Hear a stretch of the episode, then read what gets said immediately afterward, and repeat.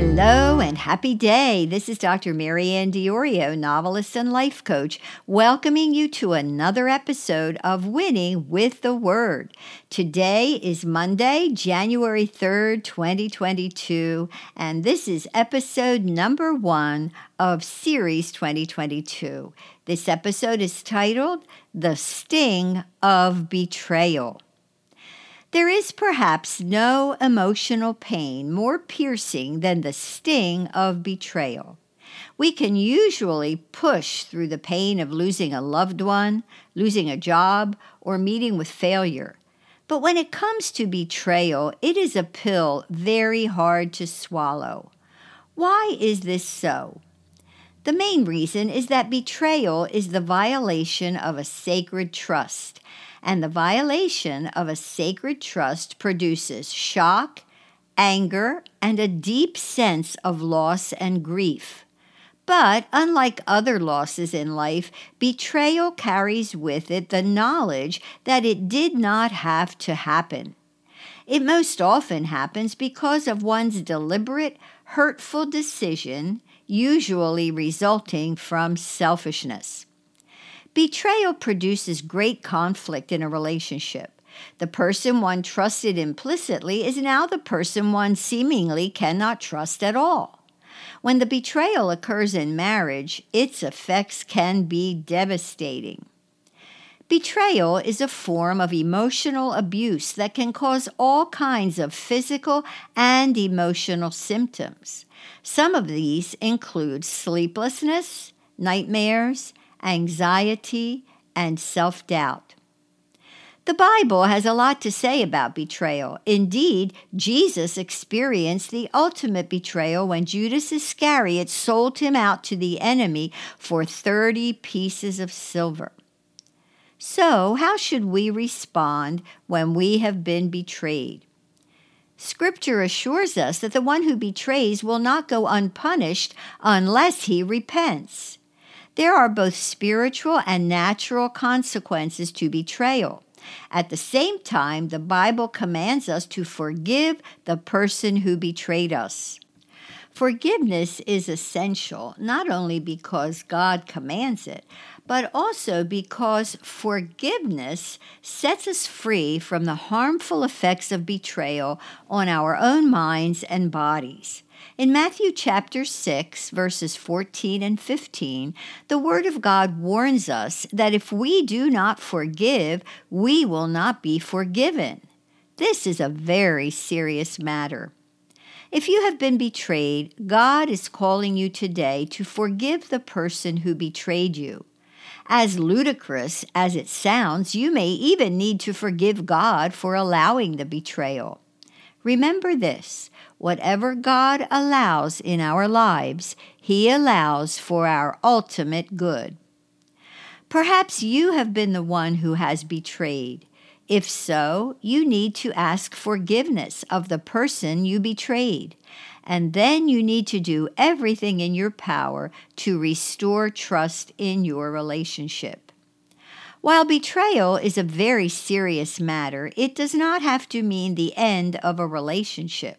Trust can be restored if both parties are willing to make a commitment to complete reconciliation. Consider, for example, Jesus and Peter.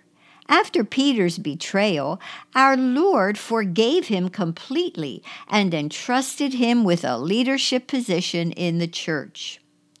There are three important steps we can take when we have been betrayed. Number one, call the betrayal for what it is a violation of your trust. Number two, forgive the person who betrayed you and, if possible, be reconciled. Number three, learn from the betrayal and move on. Finally, we must remember that all of us are broken people with the propensity to commit any and every sin. Just as we want to receive grace when we sin, so must we give grace when others sin against us. In doing so, we will be following the example of our Lord and Savior Jesus Christ. Forgiving betrayal can come only through His power. If you have not yet received Christ, I urge you to do so now. Pray this simple prayer with me. Lord Jesus, I am deeply hurting because I have been betrayed. Yet no one understands the sting of betrayal better than you. I need your power to forgive the person who betrayed me. I need your power to be set free from the pain of betrayal. So I invite you now into my life to be my Savior and Lord. Thank you for forgiving me of betraying you by my sin. Thank you for restoring me to fellowship with you.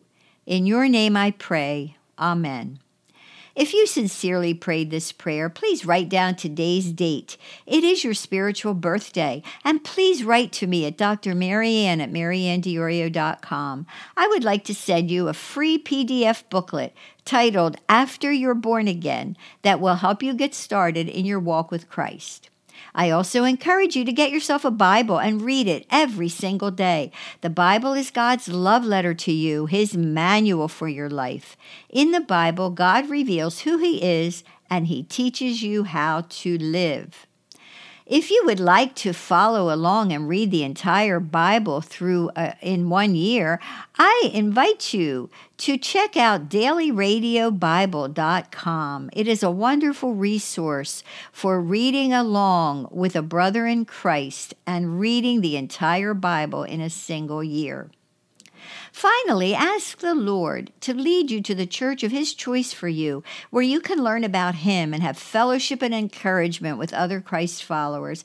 It is critically important in these last days to fellowship with other believers who are mature in Christ and who can guide you as you grow in Him.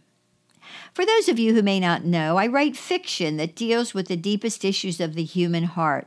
I discuss many of these issues right here on Winning with the Word. We talk about the deep hurts that hinder us in life and how to overcome those hurts through the power of God's Word.